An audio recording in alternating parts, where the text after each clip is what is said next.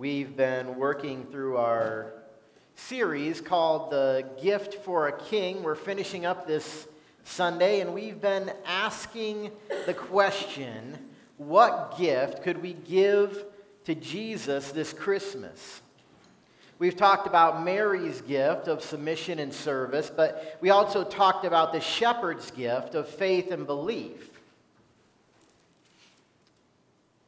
The message of Jesus' birth was not only for those who were G- Jewish, however. This message would sp- spread quickly through God's miraculous work in the stars. Joseph and Mary did not stay in the stable, the manger area, forever. Those traveling for the census who traveled to Bethlehem would go back home. But Joseph and Mary, we know, decided to stay in Bethlehem for a time. We're not sure how long. We don't know how long they were there. They traveled to Bethlehem for the census. Maybe they had family there that they were traveling. And now that Jesus had been born, they decide to settle there and get some help from their family with their new baby. The young Mary had her hands full as she's a new mom and a new wife, trying to figure out all the tasks she needs to do. Joseph, as a carpenter, I'm sure had plenty of work to do in Bethlehem and nearby Jerusalem. So they settle there for a while. They had a good life and they enjoyed their time together as a family. And sometimes at night they would look out in the sky and remember that time when Jesus was born, when the shepherds came to visit, the story of the angels proclaiming who Jesus is. Joseph comes home one day and he tells Mary, I've heard that there were some magi visiting the king. News spreads quickly in small communities, as you guys probably are aware of. The Magi had stopped in nearby Jerusalem, which is a, just five miles. You can walk there in an hour and a half. To question Herod and find out if he knew anything about this new king. The story was all the buzz in Bethlehem. The Magi's caravan was quite expansive. We believe there were at least three. We don't know how many, though. Some of the facts of how it's listed, that it disturbed King Herod and all of Jerusalem, we'll read about this morning. That makes many people believe that it was quite large camels, donkeys, horses, the amount of supplies they'd carry with them. If, if they were rich, which we believe they were because of the gifts they gave, they probably had servants that traveled with them, and they might have been taking animals. It was quite the expansive caravan. The last thing Joseph had heard was that they were making their way to Bethlehem, following a star it was to indicate there was a new king that had been born. And maybe Joseph and Mary thought, well, maybe they're coming here. Maybe they knew they were coming there. Maybe they had no idea. Now, most of that is not found in the Bible, but it's ideas of what could have happened from what we see here in the text.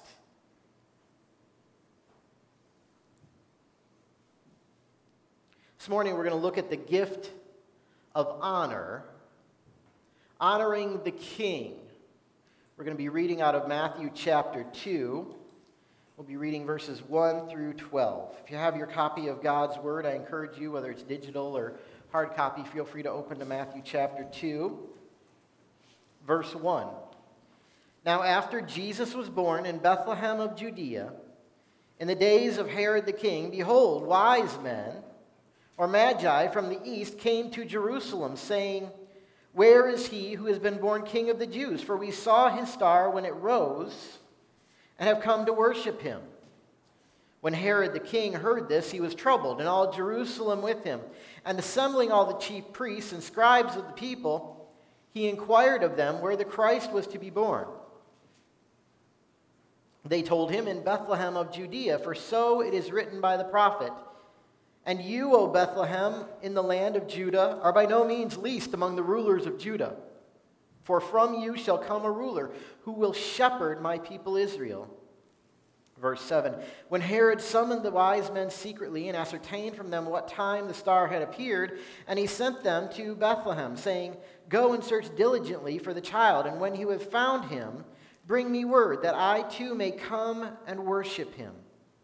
After listening to the king, they went on their way, and behold, the star that they had seen when it rose went before them until it came to rest over the place where the child was.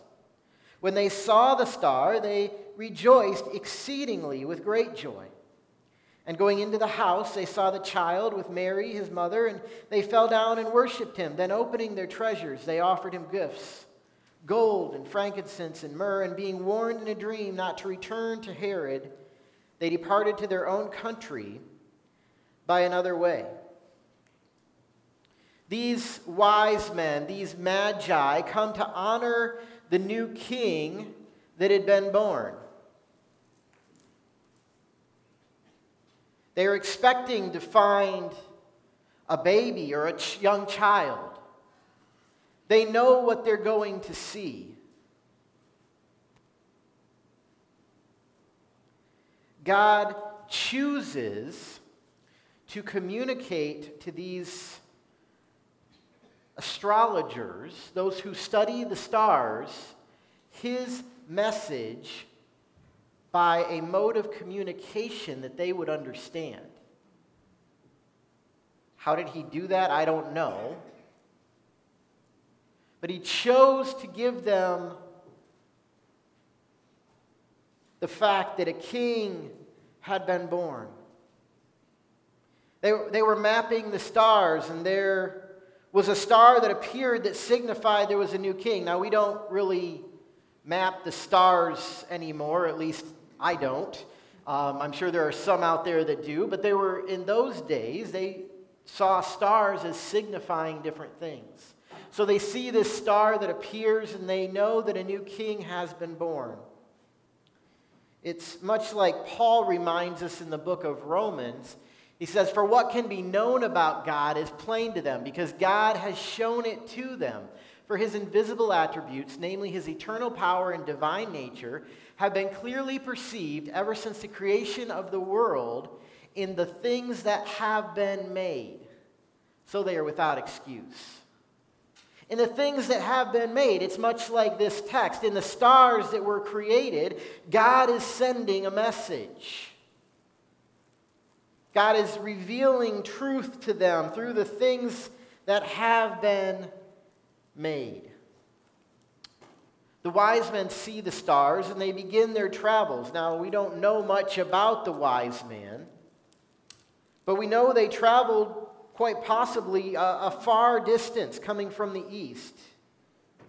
We don't know how many of them there were, but we do know they came to honor the king. So there's some ways that they came and honored the king. The first is that they showed desire to honor. They show desire to honor. There's speculation of where these wise men came from. Some say they might have come from Persia or China or Ethiopia or even Arabia, but it's all just speculation. We don't know. We know that they're observers of the sky. We know that they're a group of scholars who study the stars, and something that they observe tells them a new king has been born. They not only that a new king has been born, but it's a new king who would rule over Israel. So, something specific in that sends them to Israel. And of course, once they get to Israel, they go to the capital, Jerusalem,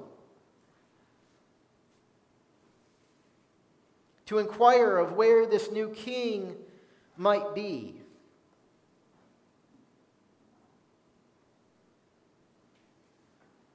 The wise men come prepared to worship. They bring expensive gifts. Some of those destinations I told you about, some of them are speculated because that's where some of these come from gold and frankincense and myrrh. But they could have as easily bought them to bring with them, so we do not know. They travel a far distance from Jerusalem. But the star that they had seen led them there. There's indications that the star disappears and they don't see it again until after they talk to Herod. Verse 9 After listening to the king, they went on their way, and behold, the star that they had seen, see the past tense there? When it rose, went, be, went before them until it came to rest over the place where the child was. So there's indications that the star, they saw it at first, said, We're going to, Jeru- to Jerusalem to find this king, to Israel. The star goes away, and then after they talk to Herod, the star comes back to point them to Bethlehem.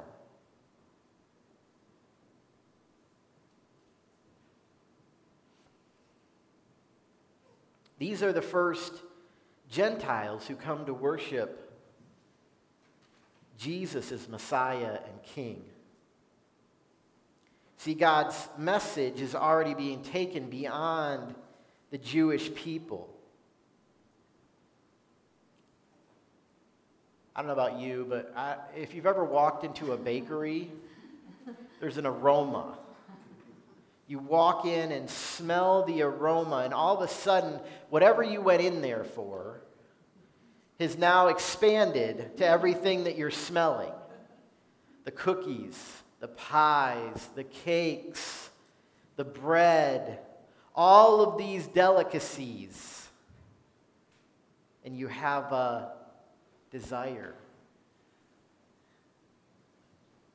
These wise men saw a star and they had a desire to go and worship the king. Secondly, the way the Magi honor the king is they take actions to honor the king. They take actions to honor the king. The Magi take actions to travel, to pack, to go this distance, to bring gifts that bring them to Jesus to worship him. But there's a contrast in this text with two other individuals.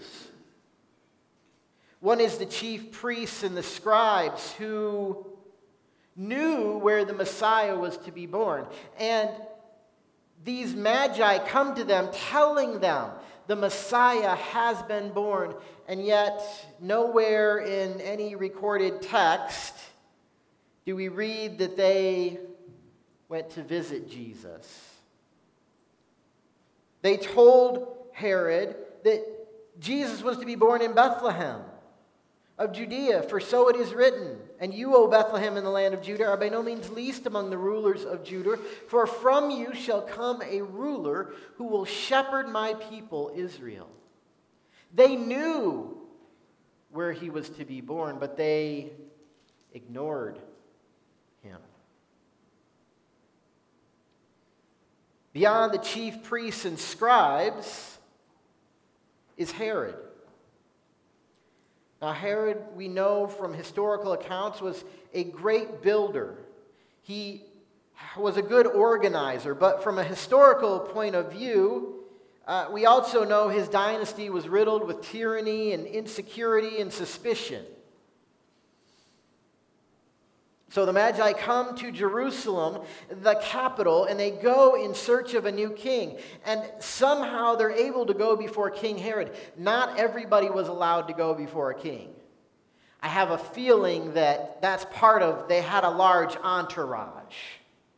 They drew attention coming into the city, and they got an audience with the king in order to ask him where this new king had been born.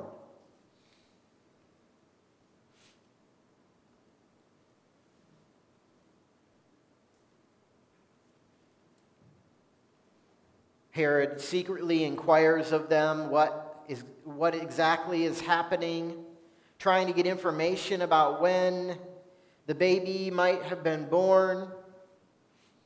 You think, oh, he does just want to go worship this king. His heart is good. But then in verse 16 it says, Then Herod, when he saw that he had been tricked by the wise man, became furious and he sent and killed all the male children in Bethlehem and in all that region who were two years old or under, according to the time that he'd ascertained from the wise men. So we guess that this would be up to two years later that these wise men came. We don't know.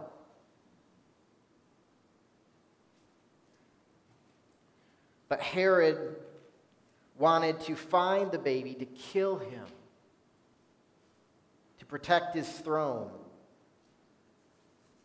He wanted to make sure that his reign would continue on as long as possible. And the news of a new king, of a baby being born who would be king over the people of Israel, was a threat to his continued rule. The Magi give up their time, energy, resources, and wealth in order to travel to worship this new king. Warren Wiersbe says this The Magi were seeking the king. Herod was opposing the king, and the Jer- Jewish priests were ignoring the king. These priests knew the scriptures and pointed others to the Savior, but they would not go to worship him themselves. They would completely miss it.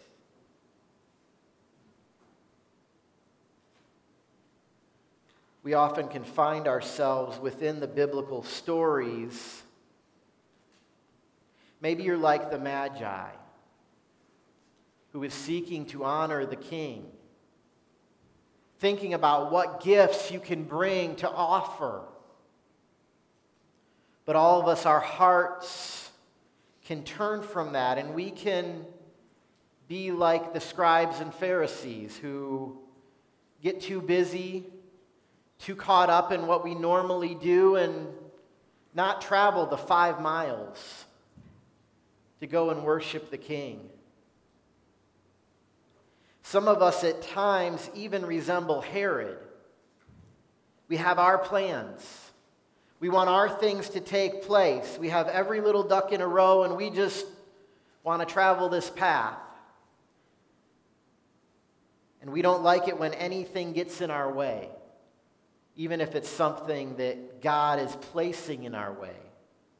So we get mad and angry, upset when anybody or anything gets in our way.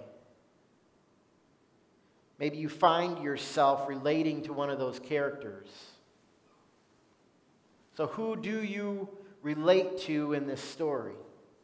Is it the Magi who honor the king? The Jewish priests who ignore the king, or Herod who is trying to destroy the king. Final way the Magi honor the king they bring gifts to honor. If you notice at the beginning,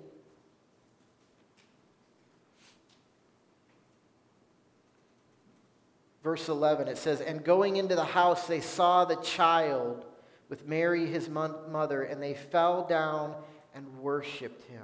What was the first thing? They didn't bring the gifts in first thing. They saw the child and they knew. They worshiped. They prostrated themselves before them and just bowed down, worshiping the king. As Cindy mentioned, the one who was the true king. They fell down and worshiped him. It's only after they worship that they present the family with gold and frankincense and myrrh. Looking back on Jesus' birth, life, and death, many have found symbolism in these gifts. Gold can represent kingship. It's a gift worthy of a king. Frankincense was used in the temple continually, being a fragrant, fragrance lifted to God. And so it has a key of a priestly nature. And then there's myrrh, used for embalming the dead. Michael Green, in his commentary, says this Gold is a gift fit for a king, and the king in baby clothes was there. Frankincense was in constant use by the priests in the temple, and the ultimate priest, the one who was to make the final reconciliation between God and humankind, laid before them. Myrrh was used to embalm the dead. The man born to be king was the man born to die. In those three gifts, we see who he is, what he came to do, and what it cost him. Whether the Magi had any idea of the symbolism that was there, God used their gifts to show that we had the promised king who would reign for eternity, the promised high priest that would offer a sacrifice for all time, and the promised Messiah who is the only one who can restore our relationship with God. So we've been asking the question what gifts can we offer Jesus during the Christmas season? Uh, there are many ways we can choose to honor Jesus, just much like the Magi. I think first it starts with our hearts bowing down to worship Him, placing Him in His true place of authority. But offering Jesus our gift shouldn't stop at the end of December. I read a, a devotional this week. And it was talking, uh, the guy said his family was putting away their manger scene and they couldn't find the baby Jesus. And he said his son remarked, It's like Jesus doesn't want to go back in the box. Well, the fact is, we can't just package Jesus up and put him away for the whole year and bring him out in December. Jesus is here for the whole year for us to worship him.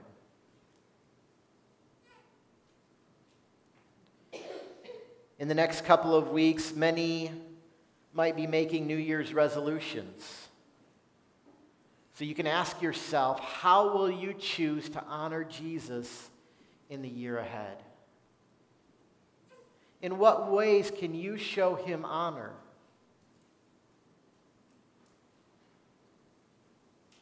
As we go through 2022. The Magi chose to honor him with their desire and their actions and their gifts. And so, will your desire cause you to take actions that demonstrate the way you want to honor Christ as Lord of your life? Would you pray with me? Father, I pray that as your church, we would find ways to honor you, whether it be individually or corporately as a body. God, I pray that we would first offer our hearts to you, offer our minds. Your word says we're to love you with all of our heart, soul, minds, and strength, every piece of us. God, help us to honor you. God, as we fall, as we make mistakes, God, honoring you is asking for forgiveness. Honoring you is restoring that relationship. God, I pray through the year ahead we might be able to honor you through old ways, honor you through new ways, and just seek to please you in everything we do. We pray this in Jesus' name.